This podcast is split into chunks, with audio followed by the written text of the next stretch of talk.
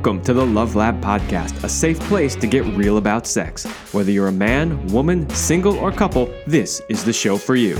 We are your hosts, Kevin Anthony and Celine Remy, and we are here to guide you to go from good to amazing in the bedroom and beyond. All right, welcome back to the Love Lab podcast. This is episode 235, and it is titled The Biology of Sexuality and Penises from Around the World. Okay, I know those things don't really sound like they go together, but let me just explain. So, I am experimenting with something new on this show, which is having guest hosts. So, it's a little different than doing straight interviews as we have done on this show for many years. I really wanted to bring some people on from time to time just to get that dynamic going between two people. And it helps to have different points of views and different uh, areas of expertise to share on the show. And so this is the first episode where we are attempting that. And the person that will be co hosting with me today, who will introduce herself in a moment, has a really interesting background and, eh, you know, when we were discussing what are we going to talk about on this show, she mentioned uh, something about penises from around the world. Apparently, she's seen quite a few of them, and it was just too interesting to not talk about since we have her on the show. So, we're going to save that towards the end. We've got a lot more to talk about before we get there, but it was just too interesting to not talk about. So, what are we talking about today? We are talking about the biology of sexuality. And what do we mean by that? Well, what we really mean is so many people think that their sexuality, their desire for sex, how they show up during sex, really is uh, sort of a product of their personality, more so than realizing that it is more well i don't know about more but it is largely driven by their biology and so we're going to dig into that and unpack that a little bit but before we do that a short word from our sponsor. Do you want to join the secret club of men who are great in bed? Then check out Power and Mastery. It is the most complete sexual mastery training for men. Whether you want to have harder erections last longer or increase your sexual skills, there is something for you at Power and Mastery com. So, as you know, those are the online men's sexual mastery courses that Celine and I created, and they will teach you a ton, a ton of stuff, a little bit about biology, but mostly about what to really do when you show up in your relationship and in the bedroom. So, go check that out powerandmastery.com, powerandmastery.com. Okay. So, today I have a guest host. Her name is Elicia, and I'm going to let her introduce herself and tell you all a little bit about her and her background. Hi, I'm Elicia Deva, and I apologize for fanning myself. I'm in Mexico, and it's hot as hell here. We don't really, I don't have AC or anything. Um, I I'm a multidisciplinary researcher and thinker. I consider myself to have a science background, although I'm something of a scientific heretic because I dropped out of academia, um, neuroscience. I was um, I graduated from Stanford uh, with human biology major, which was an interdisciplinary major with psychology, biology, animal behavior, and cognitive science. And so I, I called it consciousness. So I, I really um, have studied consciousness from a lot of different angles um, archaeology, anthropology, basically the human animal as an animal, because it, it, it, it's been clear to me that we are actually animals and that we'd like to think of ourselves as rational beings, but we're actually walking around like big bags of hormones that are driven by our biological urges. Um, so that's been you and me, baby, ain't nothing but mammals, right? So let's do it like they do on the Discovery Channel. You remember that song? That's what you reminded me of. Well, I think then, yeah. based on what you just told the audience, that you are the right person to be talking about this subject with. All right, so let's just dive in. I mean, I gave kind of a little bit of an explanation at the beginning of the show about what we're talking about when we say the biology of sexuality, but maybe you could expand on that a little bit, maybe give a, a little bit clearer explanation about like what are we really talking about here when we're talking about the biology of our sexuality? So, you know, we, we're human beings are are driven by our by our instincts, but we kind of one thing I learned working with split brain patients um, in the lab is that we we tend to kind of um, put logic around it and justify our behavior. Um, but actually, we're driven by both our hormones and our neurotransmitters. So we both have estrogen and testosterone. And of course, men have more testosterone and women have more estrogen.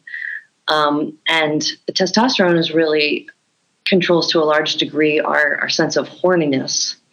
Um, and estrogen, to a large degree, our, our sense of um, sort of female lushness, this kind of soft skin, feeling feeling juicy, you know,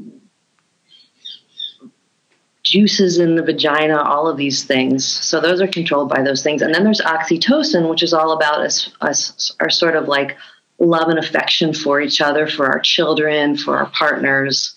Um, so those are sort of the the major hormones. And then there's the neurotransmitters, which from my research, I've found that in the first, let's say, six months of meeting someone, it's it's the dopamine phase. Um, so that's like it's like basically a coke binge. It's like chemically identical to a coke binge, where you're just over the moon. You feel good all the time. You feel really motivated. You have tons of energy, and you're you're basically obsessing about this other person, and and they're incredible. And at a certain point, that shifts, like maybe around six months. It's different from every couple. Where if if you decide the other person is basically not an axe murderer and is kind of compatible with you, your body shifts into serotonin mode, which is kind of the in love as opposed to the in infatuation mode. And this can last a couple years, depending on whether or not you live together.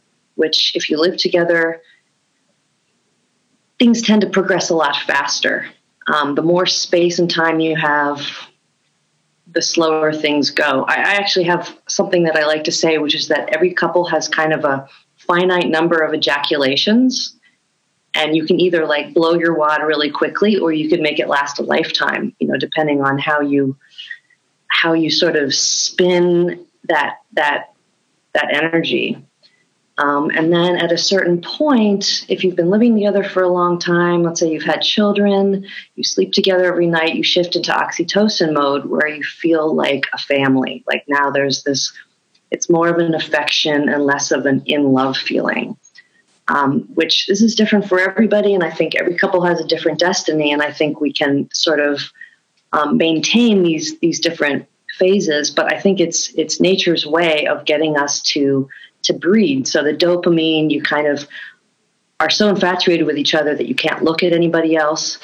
Um, and so that's why I think a lot of people get pregnant at that at that phase um, because nature wants you to to get pregnant and have children while you still have this this feeling of juiciness with each other. But I think it can be elongated with with certain forms of intimacy and and kind of kind of vital distance and and um, constantly recreating ourselves. Yeah. So, whew, okay, you covered a lot of ground there. I'd like to go back and maybe unpack a few of those things a little bit more. Um, let's go back to the beginning and talk about um, sort of the role of the hormones. So you, you mentioned that each of the major hormones has an effect. Let's start with estrogen and really talk about you, you kind of mentioned it's what brings sort of the juiciness and the flow, but a lot of women don't realize really until they start hitting menopause or, or even perimenopause just how much that their estrogen level really affects how they show up as a woman. And so like one of the things that, you know, you'll see if you work with a lot of women who are in that, you know, we use the term menopause, but the reality is is once you're menopaused, you're already done. So the correct term is technically perimenopause, but just I don't want to confuse the audience too much. But this idea that when you are going through what we call many menopause, which is really perimenopause, and your estrogen levels start to drop, suddenly you know, you'll see things like uh, thinning of the vaginal wall. Women will start to experience more pain during sex. They'll be less motivated for sex because of that. So maybe you could add a little bit more to that discussion about, like, hey, throughout your life, your estrogen levels will vary, and how is that really affecting how you show up as a woman?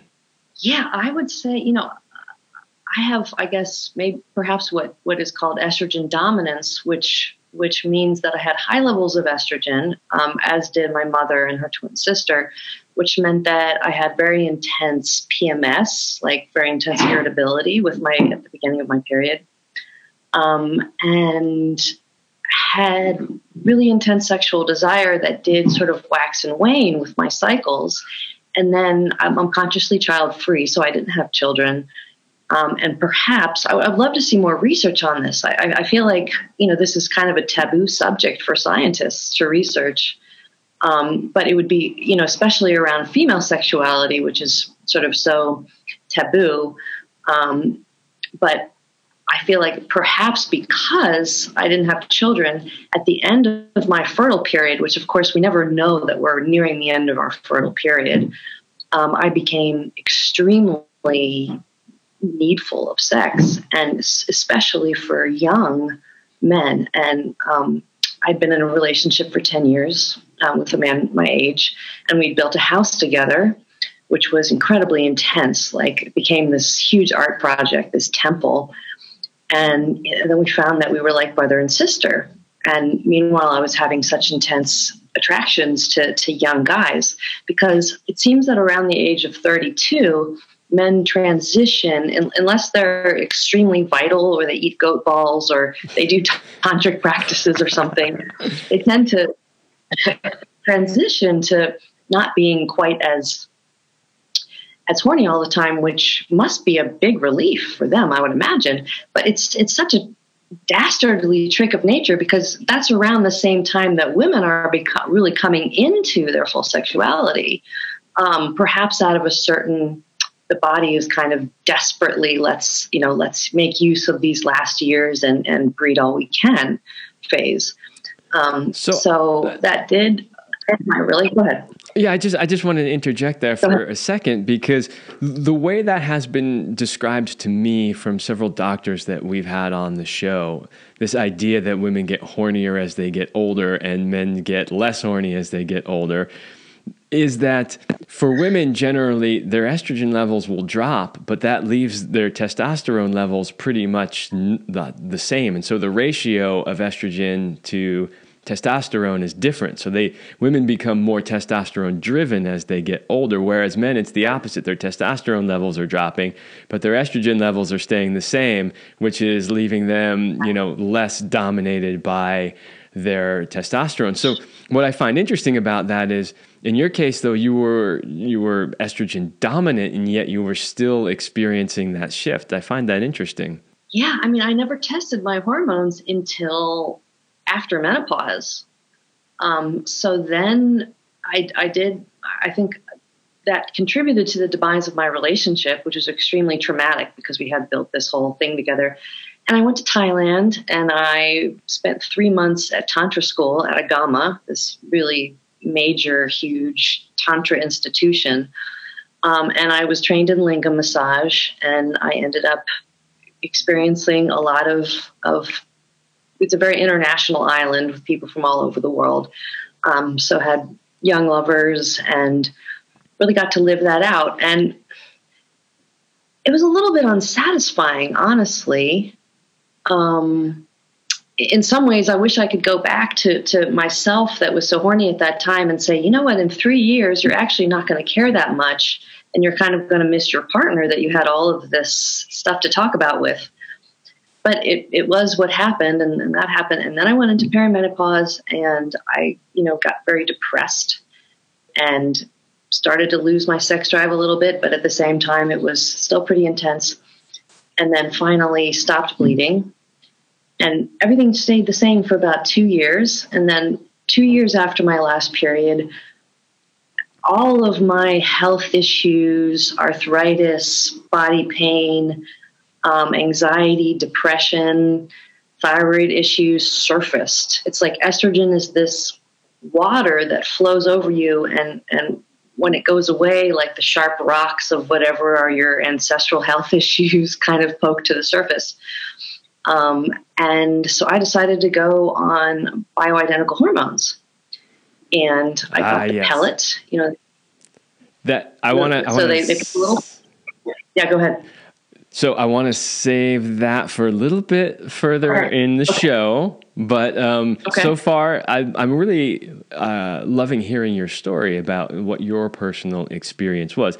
And as we go through the show, you know, we're going to talk about like, you know, a little bit more about what happens when things get out of balance and what can you do about it. And so then I, I, that's when I want to really bring in like how you handled that and what you did and, and how that made a difference. So I don't want to jump too far ahead just yet okay but but it, it is very interesting your uh, experience and how those shifts in your hormones really changed how you showed up. And by the way, if you were listening, uh, uh, audience, if you were paying attention, I should say, um, notice she mentioned going to tantra school and getting trained in lingam massage. Hence the penises from around the world, which we will get to a little bit later because that's going to be a hysterical conversation, I think. Um, but I wanted to share since you know you were talking a little bit about your personal experience. I'm going to share a little bit about mine as well. So I am approaching 50. Well, I have another year and three months, but getting pretty close to 50 now. And so, yeah, you know, I've been experiencing shifts myself. And, you know, they say that uh, for men, once you hit 30, that your testosterone levels start dropping about 1% every year since then. And kind of like I said earlier, that whole idea of women's estrogen levels dropping, leaving them more testosterone dominant, men's testosterone levels dropping, leaving them more estrogen dominant.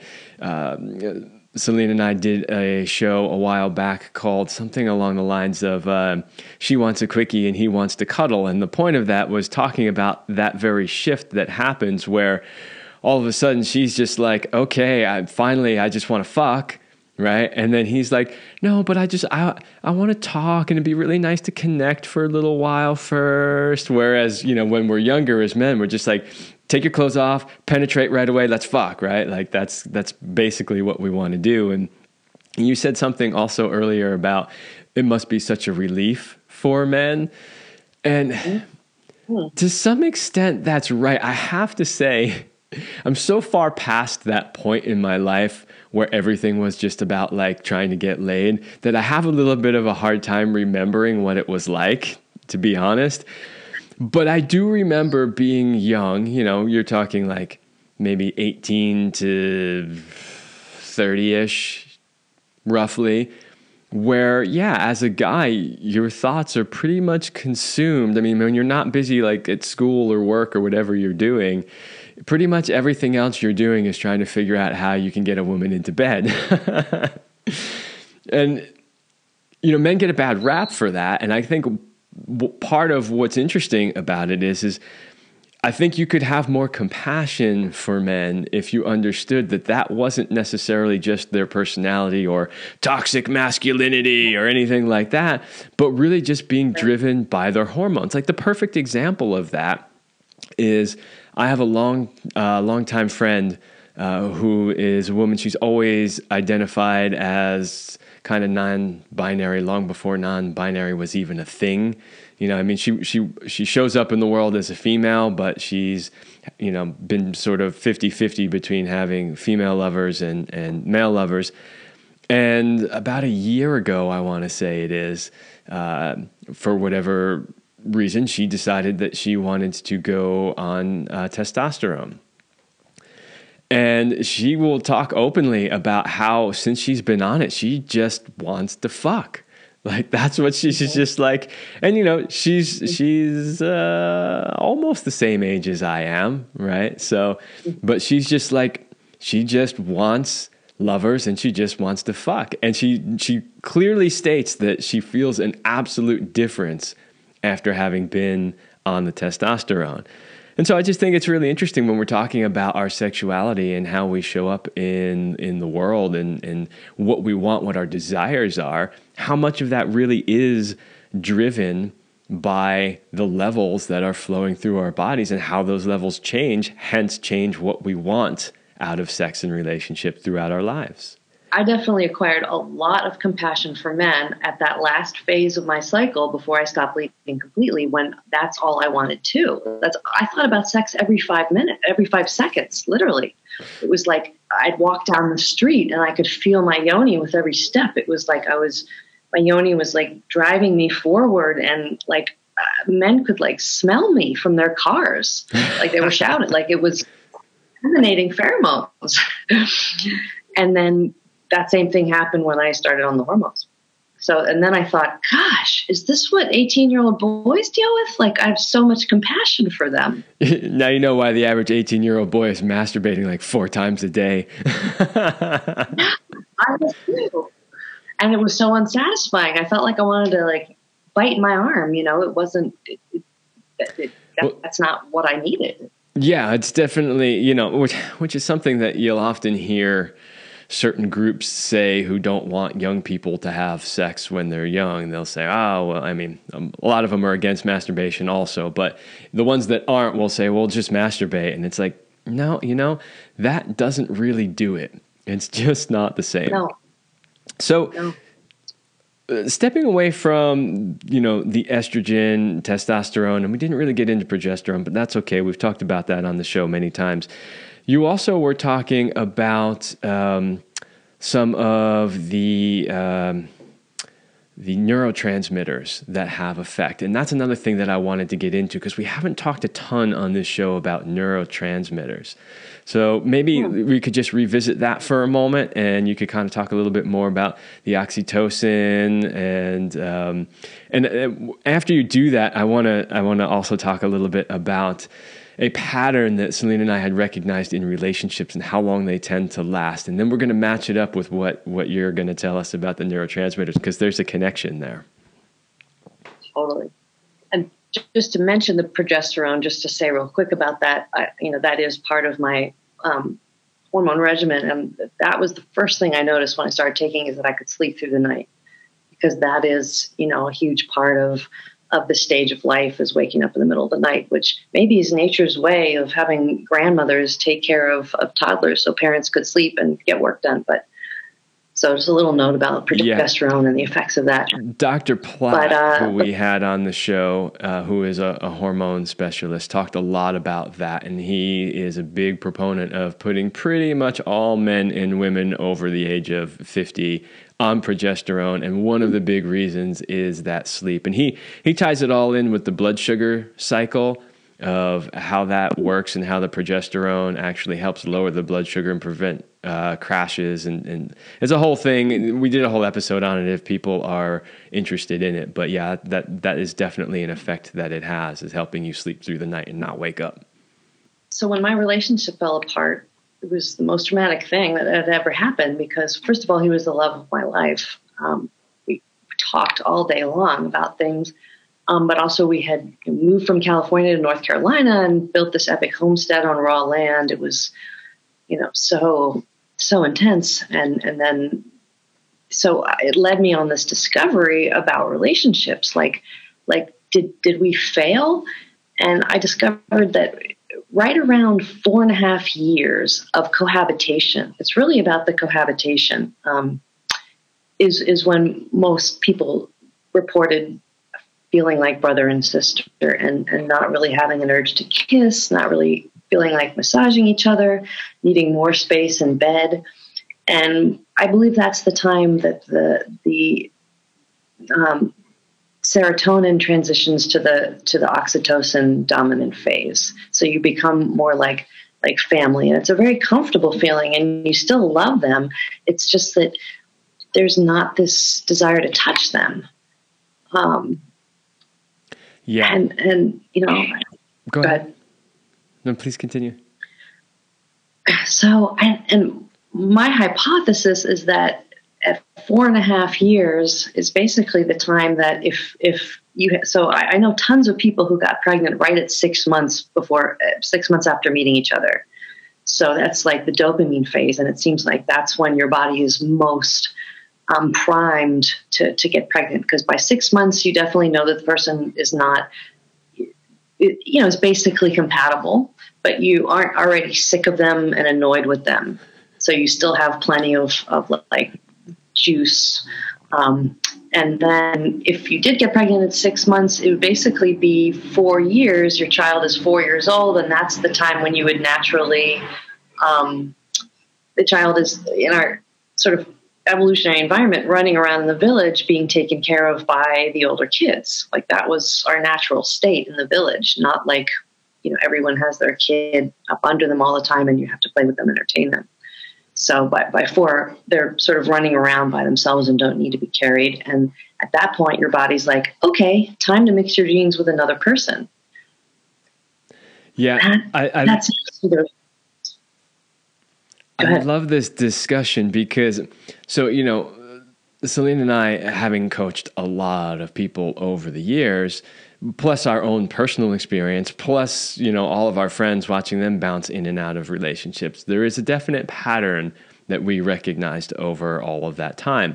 And that pattern goes something like this. And it's, it's, you know, timing is, is not exact in every relationship, but it follows this rough pattern, which is, people get together, and it's amazing for about the first year and a half to two years.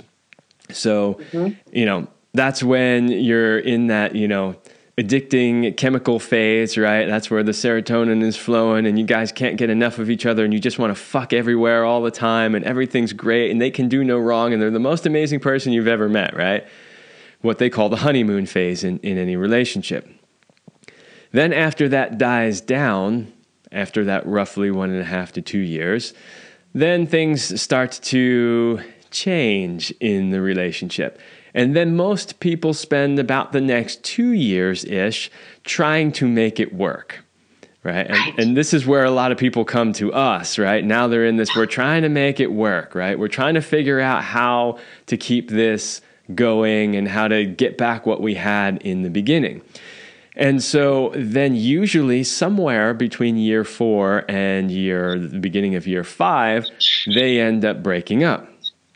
And that is because they realize that they're not actually compatible.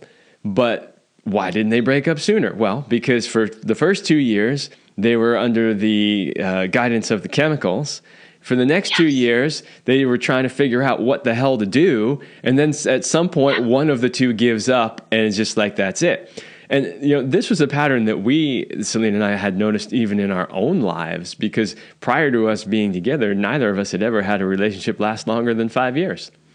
We both each had one or two that got to that mark before it fell apart, but it never we never made it past five years. So so when her and I made it past the five year mark, we actually did a big celebration. We're like, woohoo, yeah. so we broke the pattern. Something's different in this relationship. but you know, well, in our case, uh, we never lost that honeymoon phase. In seven years, it, mm. it never went away, mm. which was amazing. Mm.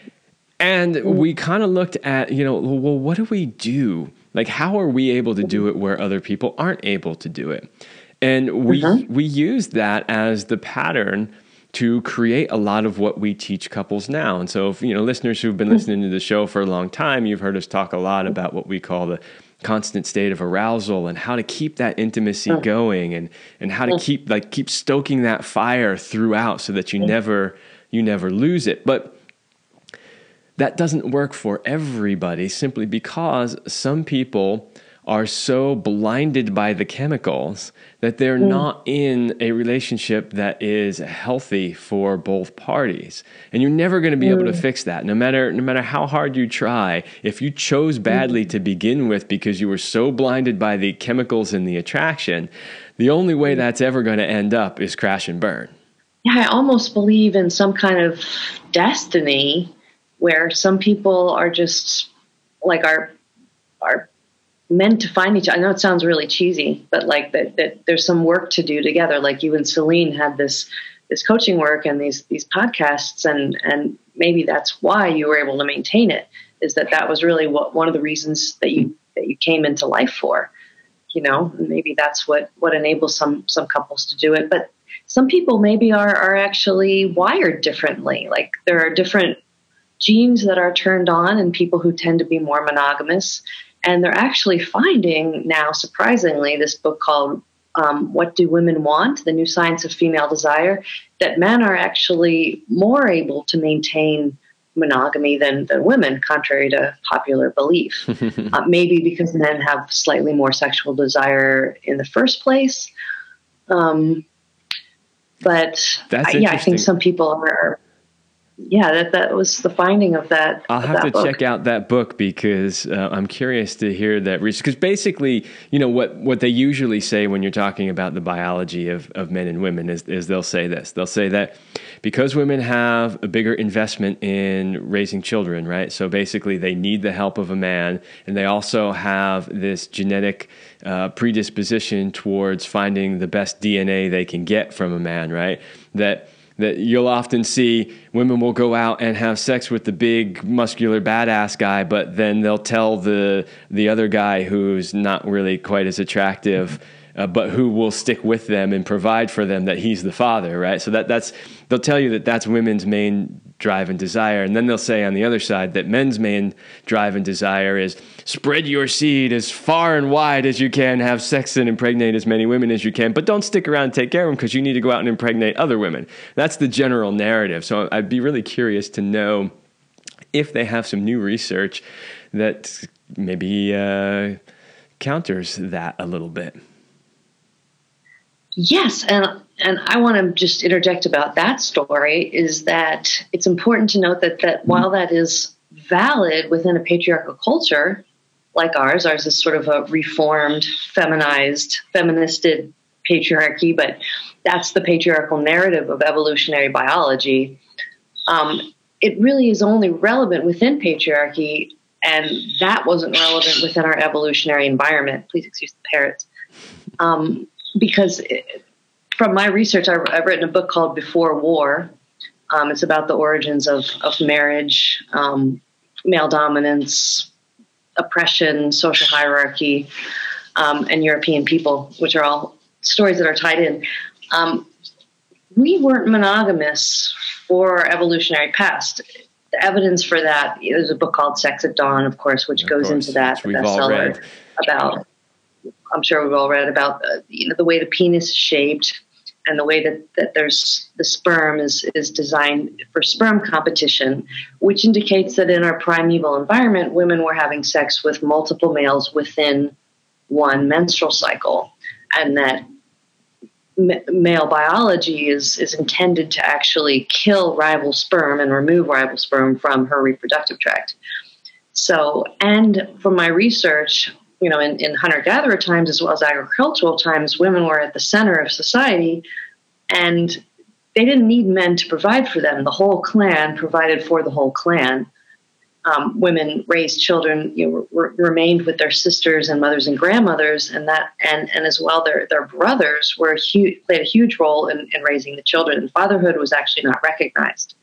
Um, it was a promiscuous environment in which there was no concept of of who was fathering the children. And so, therefore, this whole narrative around providing is really a, a modern thing, modern as in the last 5,000 years, which hasn't really affected our biology, except that balls have gotten a little smaller um, because of all of this um, monogamy. Um, ball size is really related to, to promiscuity. So, bonobo males, bonobos, you know, are, extremely promiscuous animals. So, they have very big balls, whereas gorillas have very small balls because male gorillas they fight it out in the physical as opposed to on the sperm level, um, and the alpha takes all. So all of that narrative is is is really not relevant, and and part of the problem beneath it is is that like if men are going out and spreading their seed, who are they doing it with? if the women Oh, are that's all that's always the other end of it, right? You know, it's like so you know uh, a slightly different narrative, right? But when they're like, oh, these women, they're they're all sluts, right? Well, they can't be sluts unless they're having sex with guys, right? You know, somebody Right. else. So does that mean that they're not sluts? Right. So the, it's just a funny aside, right? Yeah. It's like, yeah, obviously, if they're spreading their seed far and wide, they have to be spreading it with somebody. Right. So, you know, people are cheating. Um, and, and I mean, yeah, this, this book basically says that, that, you know, women get really tired of it. And, and it makes sense that if we only have a couple of shots to have children, that our bodies might be urging us to, to, to mix it up um, with different men. Yeah. Um, so that's kind of the idea behind it. It's a, it's a whole other yeah. fascinating discussion because now we're leaving so much we're we're starting to depart a little bit from the here's what our our biology is driving us to and we're getting a little bit into here's how the societal structures that we create influence how we mm-hmm. behave mm-hmm. sexually because there is a big influence there mm-hmm. there's I don't know if it was in Sex at Dawn. I might have been in. I've read so many of these books over the years. I can't remember which one said which, but one of them was basically saying that men are as um, faithful as their opportunities allow, right? So, like in some cultures, they didn't have very many opportunities. And so, hey, this one woman here, and I'm going to be monogamous with her. Whereas in others, especially if they were prominent, wealthy, you know, some sort of ruling class, you know, king or something like that, they had far more opportunities. And so, therefore, they had sex with a lot more women. And that, that's just the societal structure dictating what's possible. And you're right, there have been societies that were far more matriarchal where the women really banded together. There was no such thing as fatherhood. So, yeah, all of that really shaped, or at least shaped back then, how people showed up. Um, and it's a fascinating story. I, I, got to hang out with the author of Sex at Dawn for a while and have some really cool uh, personal conversations about him and his work.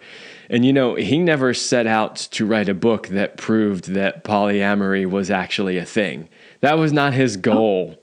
At all. Wow. So in the poly community, people think that oh, this this is like one of the bibles of poly because there's science behind the fact that we want to have sex with multiple people. Therefore, look, we're legit, you know but that was never his intention in in writing it and in, in fact he wrote it uh, the first version of it originally as a thesis paper and only wow. turned it into a book quite a bit further down the road when people were like, you got to turn this into a book. so, yeah, it's a fascinating story. It's a great book. It's worth a read. It'll probably shift most people's perspective, especially if, uh, if all they're really used to is the monogamous perspective. But since today's show is mostly about uh, biology and less about culture, I want to shift a little bit. Um, because we got a couple things to, to get in before the show finishes up. Uh, I want to talk a little bit about um, what what what kind of changes can people expect when their hormones shift, and then I want to talk a little bit about uh, what we can do about these changes. Because I love I love to leave people with solutions, like you know here are things that you can do and that's where you can really talk about your experience with your hormone replacement therapy and then we're going to leave about five minutes at the end talk about penises because it's just fun. Okay. so let's start with you know what what types of things can people expect, both men and women, as their hormones start shifting, like for whatever reason. I mean, generally the big shifts are due to aging, but they can be due to other things. They can be due to health problems. They can be due to the environment that we live in nowadays. I mean, that's also causing uh, testicles to shrink and uh, testosterone levels to go down and all that. So, but but also like, prescription drugs are a huge one. Right. Yep. That's another one. So, like, what will what could people expect to experience when that happens? I mean, I haven't been on this journey with a man while it's been happening to me since my relationship did split up. I've had some short relationships since then. But um, I mean, for myself, it was there was just this, this huge plummeting of desire um, to the point where I didn't even want to masturbate, and I was almost afraid to masturbate because I was it was dry and it I almost couldn't even reach orgasm. And normally, I can reach orgasm within literally five seconds if it's been a couple days. Um, so I was sort of dreading it, and and I noticed that I became really uptight about sex because because I didn't desire it. I was felt disgusted by sexual scenes in movies, and I kind of came to this point of like, okay, so maybe this is it. Like I had sex for the last time. I don't even really remember when that was. Was that my last time ever? Like, am I just going to be alone now? And um, and then you know I started having these thyroid problems. If and, and I noticed wrinkles appearing on my hands. I'm sure they were on my face too, but I didn't spend a lot of time looking at my face. But I could look at my hands, and I thought I wasn't going to be vain. And still, it's a it's a it's a moment to, to, to, look at yourself aging, even if you want to tell yourself intellectually that you're more than just your youth and your beauty, which I, I do believe. But I wouldn't have done it if it weren't for the thyroid problems, um, heart palpitations, and things like that. And that's what really drove me. And all of that went away. And within three weeks of taking my first pellet, I was horny like beyond what it was like in the last days of my fertility it was so intense that I made a fool of myself. Like, I, oh, do tell! Come on, share a story or two. I mean, well, okay, so it was it was sort of like just post lockdown, and so there wasn't a lot going on socially. And here I was, locked down at home, like, ah, oh my God, I'm going to jump out of my skin. So all the people that I could, all the guys I could think of that I was attracted to, I basically messaged like, "Hey, what are you doing? Like, I want you." and that was, and that's when I discovered I have a theory that while men might say like they want to be pursued and it would be really nice not, not to have to do the approaching and they want to be approached, that's worked for me zero percent of the time. Oh, I know and, why that is.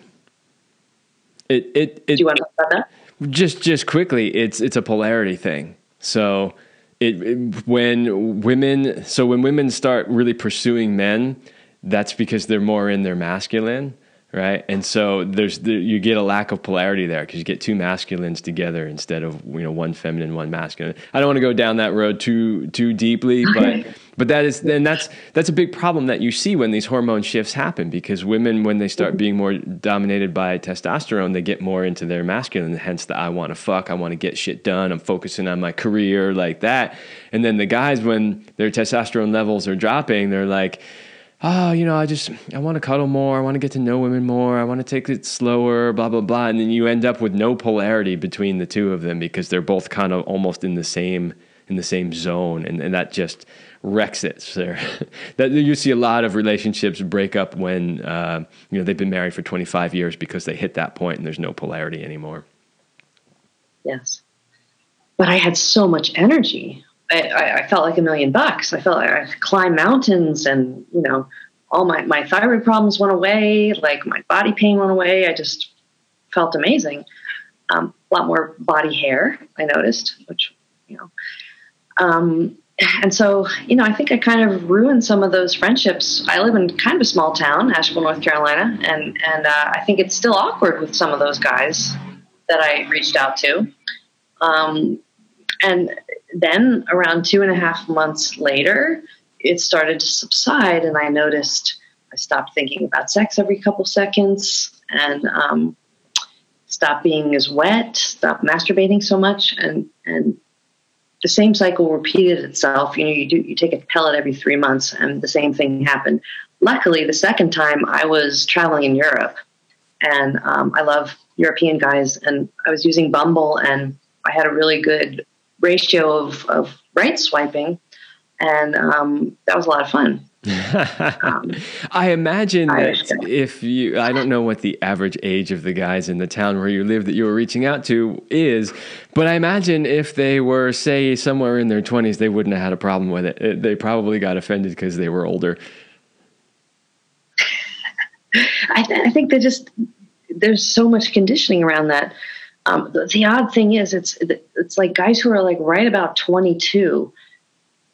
I can feel like their lust um, mm-hmm. towards me, even at my age. Like it, it's almost like nature wants us to get together at that at that polarity of of older women and younger men. And it's the same thing with older men and younger women who also have kind of matched sex drives. Um, I think it's nature's way of of allowing us to to trade sort of wisdom and experience for that those youthful hormones because i realized that like sometimes I don't even, in order to maintain my my youth and, and my sexual desire, I don't even need to have sex. Even if I just get together with a guy and I'm within eight inches of him, I can feel that sort of if, if I'm attracted to him and he's still sort of youthful and has or has his his testosterone up, I can feel all of that juice, and that's something that that, that um, what's his name the the Indian guy who fought for um, fought for Indian independence. Gandhi. He, he talked about how he would what Gandhi. he he just wanted to like lay next to young women, and that was how he maintained his youth. Mm-hmm, mm-hmm. So there is, you know, our, our, our pheromones are actually interacting with our hormones in this way that we don't even, you know, recognize or understand. I think if if we just have compassion for ourselves and we understand that we're physical beings, then we can sort of work with that, like like not get down on ourselves with, with that relationship downturn that happens with with oxytocin when we lose our sexual desire. If we understand that that's a possibility, we can instead of like getting down on ourselves and saying what's wrong with ourselves, you know, we can follow some of those guidelines that you worked out for couples and, and, and not kind of spiral down. Knowledge is power, basically. Yeah, a- absolutely. And you, you got to love Mexico. There's parrots in the background, dogs barking. I apologize to the audience who has to listen to dogs barking. I know that really does not make for easy listening, but some things in some places are just a little out of our control. But um, yeah, so that whole idea of being able to be satisfied without actually even having sex that's like a super advanced skill. Definitely something they teach you in tantra right? How to move that energy and how to feel really like satisfied without ever having an orgasm or even possibly any sort of penetration. That that's a super advanced skill but totally possible just for those listening out there that that is indeed possible. Um, so let's let's shift gears for a little bit because we are getting very close to the end of this show.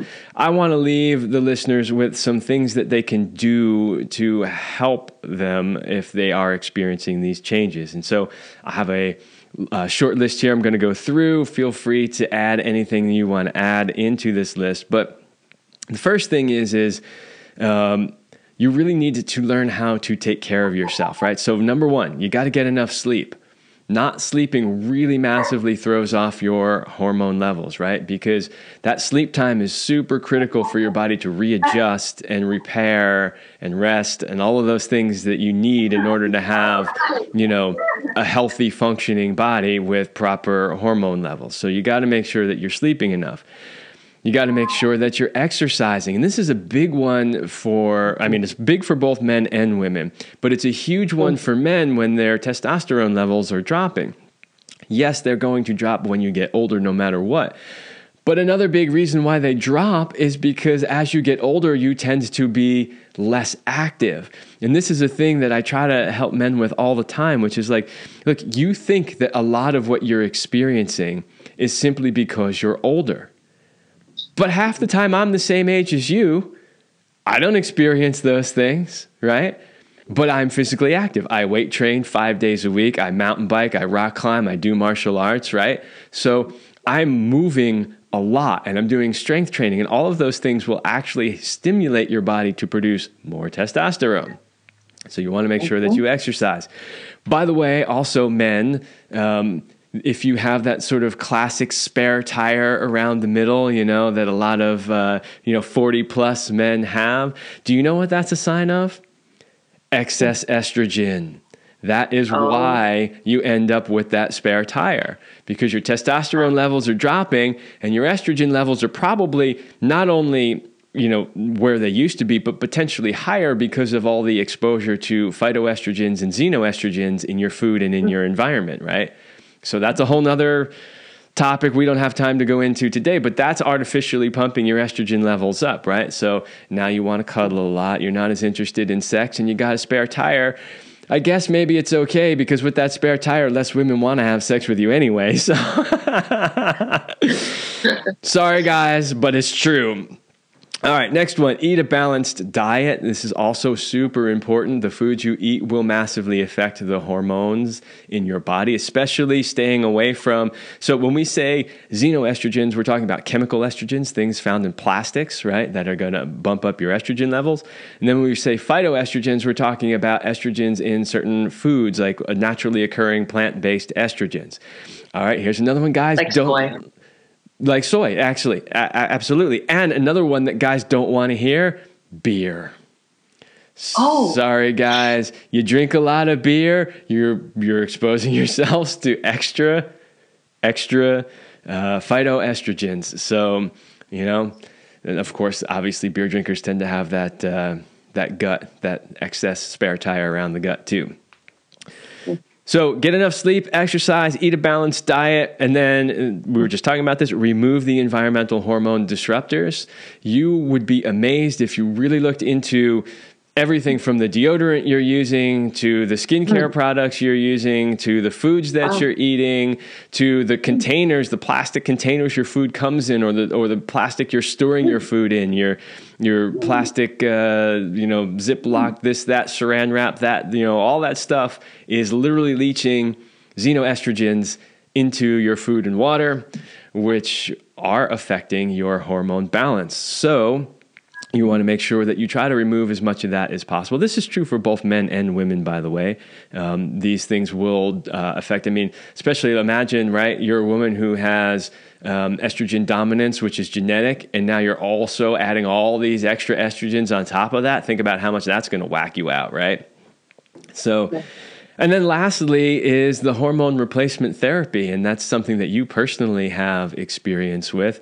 I don't at this point yet, uh, which is interesting for me in, in my point of view. The last time that I had uh, my testosterone levels checked, they were actually considerably low, and I was really quite surprised about that based on how, one, how physical I am, and two, how I mean, like, you know, one of the things that Celine always loved, uh, you know, in our relationship, she would laugh about it all the time. She's like, all I have to do is suggest the idea of sex or like just shake my ass at you and you immediately have an erection and you're ready to go, you know? And I'm like, yeah, that's always been that way my entire life. It's never been an issue. It's like, ooh, hot woman. Yeah. and I'm up and ready to go. So I, I don't know, maybe I should probably have that test done again because um, they're not always that accurate to begin with. But anyway, from my point of view, regardless of what the test said, I figured like, you know, I feel good, I'm feeling strong, I'm still super active, I'm still plenty horny, and I can fuck anytime I want for as long as I want. So I'm feeling like I don't really need it. The only No. thing that sometimes would be nice is you know like I mean, because I'm involved in the fitness uh, world a bit too. Like I see all these guys that all these guys over forty that have big muscle. They are all either on hormone replacement therapy or flat out illegal steroids, and they admit it. They they admit it. But but now that you can actually get hormone replacement therapy, a lot of these guys are going to their doctors and getting their doctors to give them the largest dose that the doctor can legally give them, and they are packing on tons of muscle. I, you know, it's never been easy for me to put on a lot of muscle, but sometimes I look at that and I'm like, I wish I could make the gains that those guys make. But without that chemical help, I'm not sure that's ever going to happen. But anyway, I find that a turn off if that helps. well, yeah, I don't want to Like, be I- like I- giant, but you know, a little extra would be nice. yeah, Uh, yeah. Some of those guys, it's kind of ridiculous. It's like you can't even scratch your own ass because your arms are stuck like this. uh, so anyway, I, I haven't felt the need to go there yet. One of the things they do say, and I don't know if this is true about women. You you might know better than I do, but uh, I, I have been told that for uh, the doctors basically tell these guys that once they go on testosterone replacement therapy, that they're pretty much going to be on it for the rest of their life.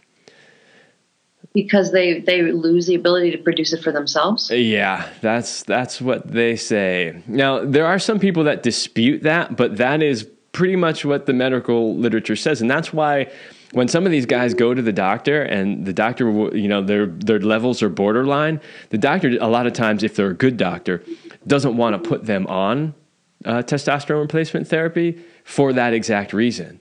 So, because like, well, like if I do that, you know, because the body's body looks at it and basically says, okay, I got enough. Why do I need to produce it? Right. And people right. think that it's going to pr- continue to produce whatever it's producing, and then this is just going to be on top of that. And apparently, that's not the case. I don't know if it's the same for women or not. That's an interesting question. Well, I will say that after the first two cycles, um, I didn't have those effects anymore of becoming extremely horny and having tons of energy. Unfortunately, that's kind of a temporary result. Well, that's that's probably good because it's probably not super sustainable. Uh, no. Yeah, yeah. Especially, I mean, especially if your your goals in life are more than just a whole bunch of one night stands, which you know exactly. you know i mean if you've listened to this show for any amount of time you know that the real magic of life happens when you get into a really deep deep amazing relationship that's where the real magic happens and so the one night stands can be fun but they are never as fulfilling as a deeply connected relationship Okay. Anything you want to add real quick about what people could do if they're experiencing any of these hormone things? And then we're going to give a couple of minutes to penises. Um, I liked everything that you said. I haven't really deeply researched it, but like I was saying about about just being like in close contact with somebody that you have an attraction to, like if that's something that could be okay with your your relationship, not even you know being polyamorous or something, but just allowing yourself to have that little flirtation. Um, or just leaning into that person and feeling that that dynamic polarity. I think just that alone really sparks the hormones and it's it's harmless you know you're not exchanging fluids it's it's just it, in, in some sense your body doesn't even know the difference um, although you know sex is actual penetration is a difference i think just that dynamic flirting and allowing yourself to fantasize is just natural and then sublimating that energy bringing it you know using um, taoist techniques uh, the microcosmic orbit. You're you're sort of moving that energy throughout your body, um, and then bringing that energy to your partner. You know. Yeah. So that that is a really great point. So just super quick on that. You know, a lot of times couples are like, I don't want you flirting with that woman or that man or doing this or doing that. And one of the things that, that Celine and I always used to say is like, as long as they're not acting on it behind your back. I mean, obviously, if you have an arrangement and yeah. there's there's agreements, that's fine. But as long as they're not acting at it, why wouldn't you want them to do that and then bring all of that energy back to you? Right? Like imagine, you know, your man is is out somewhere and you know he gets all charged up by this you know beautiful woman that he meets that day, and then he comes home and fucks the shit out of you. Wouldn't you want that? Yeah. Yeah, of course. Yeah. I think it's natural. But but it and, does. And re- yeah, it, it does require a certain amount of trust. Right. So we are we are also naturally jealous. Um, but I think that can also kind of re-spark the spark too. If you see your partner flirting with someone and that other person is giving them a lot of juice, you're like, oh, my partner's hot, and that you know that helps. Yeah, absolutely. Every everybody. Well, I, I I don't know about everybody, but most people I think would want their partner to be seen as hot. Like, yeah, of course. Like, yeah, look at my partner. You know. Okay, we are definitely running out of time, and I do want to give a few uh, a few moments because you know we told the listeners we are going to talk about it. We can't not talk about it. So you got into doing uh, lingam massage, and you know our audience should be somewhat familiar with this, but just in case you're not, lingam is a term for penis. And so apparently you have seen quite a few penises. You were doing this in a place that was very international. What did you learn about penises from around the world? Come on, spill it. and you know, and then I traveled through Europe with it, um, and and just noticing the differences in, in different countries. Um, well, I mean, Tantra has has different words, like animal words for different size penises, like the giraffe. I forget which ones they are. You know, different sizes, and it's they're meant to fit with different sized um, yonis, as they say in, in the Kashmiri tradition, the, the, the female yoni. Um, so it's not really about like just a big cock. It's it's about the one that actually is suited for your size. Um, and I noticed that girth makes a lot more difference than length in a certain sense. Um, and then the way it, you know, some some really curve left, some really curve right. Um, those make a really big difference. Um, and there's, you know, like in in in the Netherlands, for example, there's it's such an open-minded culture. You know, everything's legal, and they're just kind of like have a very practical approach toward it. Um, they just seemed like completely unembarrassed by the whole situation. Um, got an erection, was, you know, was, they're they're very straightforward about it. Whereas like Greek men, you know, they have a lot of they seem to have a lot of like shame around it. They wouldn't get erection right away.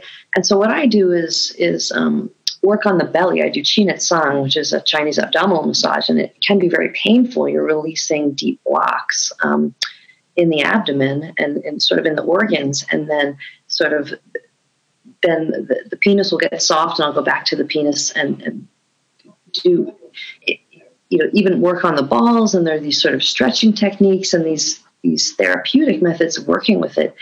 Um, but then I noticed that you know most most guys get hard just with those methods of manipulation. But then older men who had had, had a lot of different sort of pharmaceuticals and stuff, they actually needed some type of, of turn on.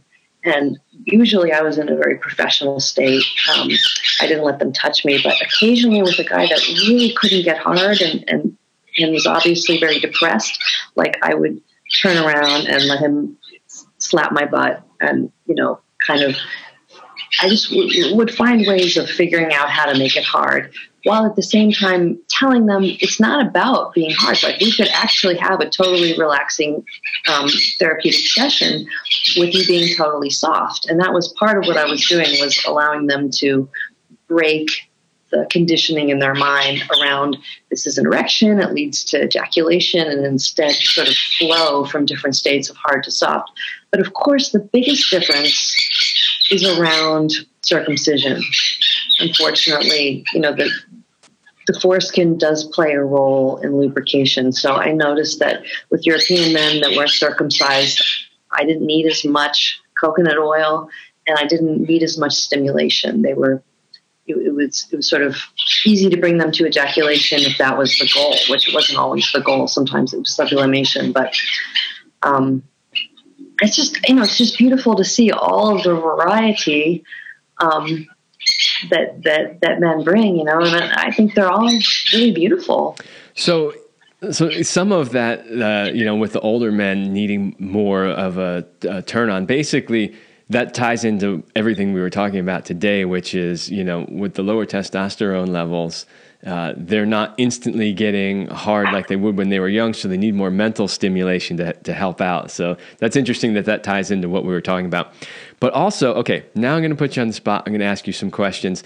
And I understand that these are only your personal preferences, but having seen penises from all around the world, Favorite country of penises? Which is it? Wow. Um, I like hybrid ones. Like my favorite one was like he was half German and half Palestinian, um, and it was really it was really long and, and skinny. I, I, don't know German something about German guys. All right, all right. So German or potentially mixed, great. Um, all right, so penises, sometimes they point left, sometimes they point right, sometimes they point up. Which is your favorite uh, tilt?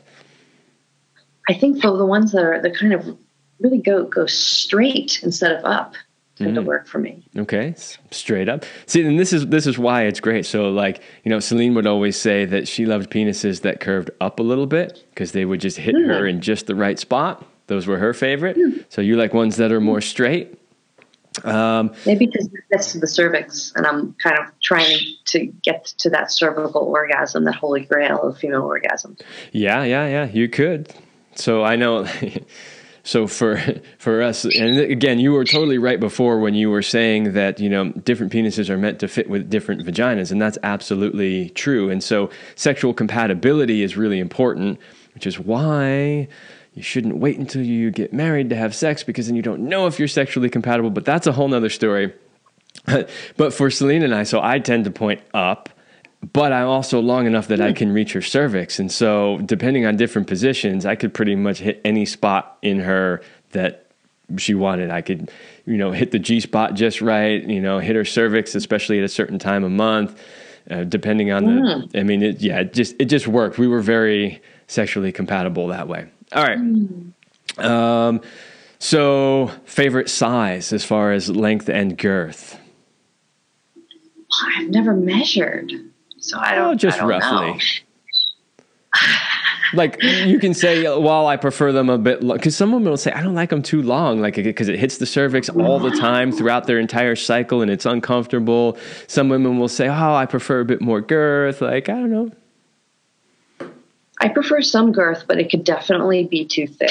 Too thick can definitely be a problem. Too thick and too long can can you know make it a little overwhelming and uncomfortable. Yeah. So maybe I would- maybe that's eight inches and and kind of like this. okay well so just so you know i'm sure you already know this but eight inches is a, is a very long penis when the average male penis is five inches long Oh, eight inches is like yeah you're talking probably top 1% of men out there that have a penis eight inches long I was thinking that I was thinking that nine. Yeah, no, I, I actually haven't thought about this for a long time.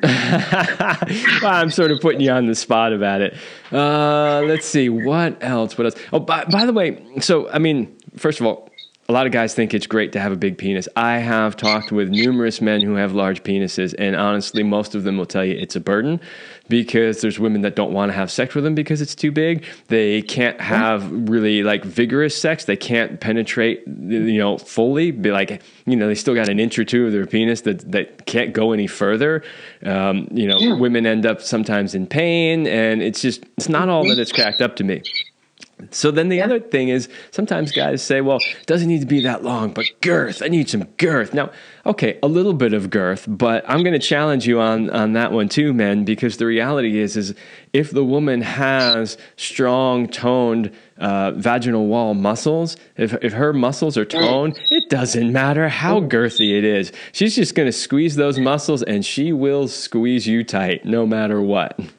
Any other questions I can ask you about penises? Uh, hmm, hmm, hmm. Here's a question for you um, around penises. Um, did you notice any difference in testicle size in different uh, countries?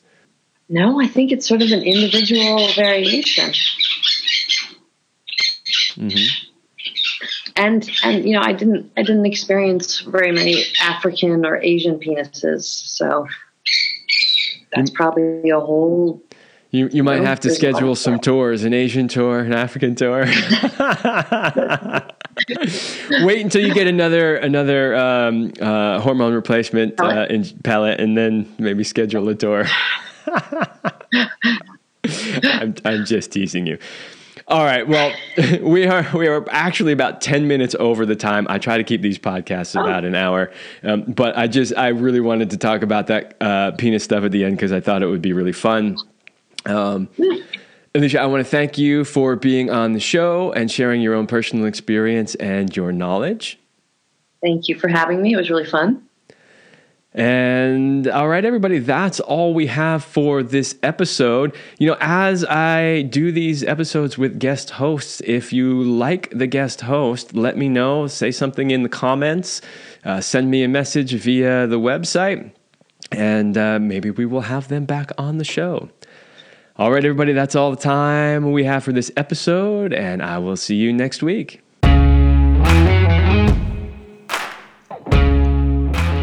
We hope you like this episode of the Love Lab podcast. If you enjoy this show, subscribe, leave us a review, and share it with your friends. And for more free, exclusive content, join us in the Passion Vault at CelineRemy.com forward slash vault. That's C E L I N E R E M Y dot com forward slash vault. Thanks for listening. And remember, you're amazing.